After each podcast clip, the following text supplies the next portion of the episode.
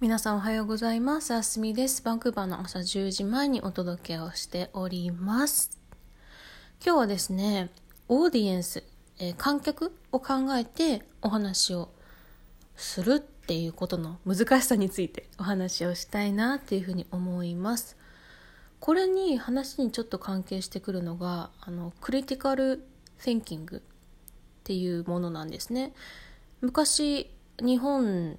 でよくなんか教育の現場とかでもしかしたら言われてたこともあるかもしれないんですけどもクリティカルっていう言葉は批判って意味もあるんですけどどっちかっていうと論理的に考えるっていう意味が強くてなんでもしかしたら最近だとロジカル・シンキングっていうふうにはあの言い換えられるように日本ではなってきてるかなっていうふうに思います。論理的思考力ですね。はい。じゃあちょっとそれは横に置いとい置いて。でオーディエンスを考えるって話ですね。でこれを考えたきっかけが先日私には体験したことなんですけれども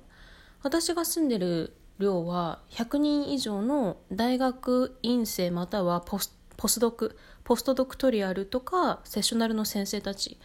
があの住んでる寮なんですね。でもういろんな国から生徒が来ているんですけれども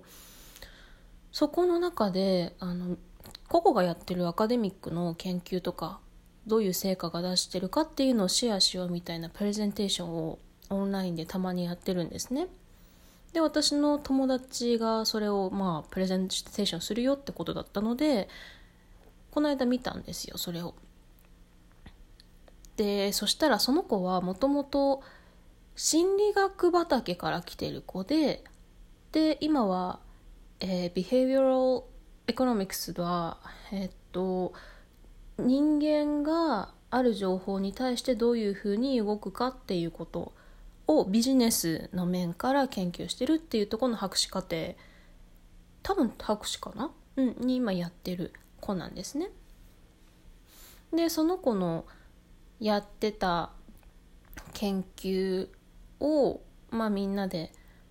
大学院生とかポストクの人が聞いてまあ、最後に質問するじゃないですか。でその時になんか私本当にびっくりしたのがなんかこの研究がどう使えますかとか現実世界でだったらまだわかるじゃないですか。なんだけどもうみんな大学院ポスドクの子たちだからこの研究が実際にクレディブルなの？みたいなこの実際の状況を本当に表してるの？とかバイアスがかかってるかかってないとか。なんでこうこうこうしたらこう言えるの？他のファクターは何で入れなかったの？みたいな。なんかそういう研究上のチョイスの話にどんどんなっていくんですよ。だからあそっか。あのこの私の友達は自分の分野じゃない子も多いからジェネラルオーディエンスに向けてとりあえず話そうって思って準備してたの私が知ってたので違う。ここの人たちはジェネラルオーディエンスなんじゃなくってあのすごいロジカルシンキング鍛えてきた人たちだからあの普通の多分ビジネス界で分野を知らない方とかだったらもしかしたらあのこういう偉い学者さんがこういう研究結果を出してますって言ったらそこの結論の部分だけ読んでああじゃあこれをビジネスでこういう応用したらいいのねって多分なると思うんですよおそらくは。そのための研究なわけだから。なんですけど、まあ、例えば歴史の分野のスペシャリストの子がいたらあの君はこういう研究の結果が実験から出た時にじゃあなんでこれを選んでんですかっていうのを生徒に聞いて生徒っていうか被験体の人たちに聞いて回答は全部来なかったけどあのまあ親切に書いてくれた人のいくつかだけは出してあったけどそこの3票これが入ってたこのファクターは多分すごく重要だと思うけどそこはこれから考えないのとかなんか多分君がその選んだこれこれこれのファクターだけじゃないと思うよみたいなこととかなんかすごくいろんな面からあの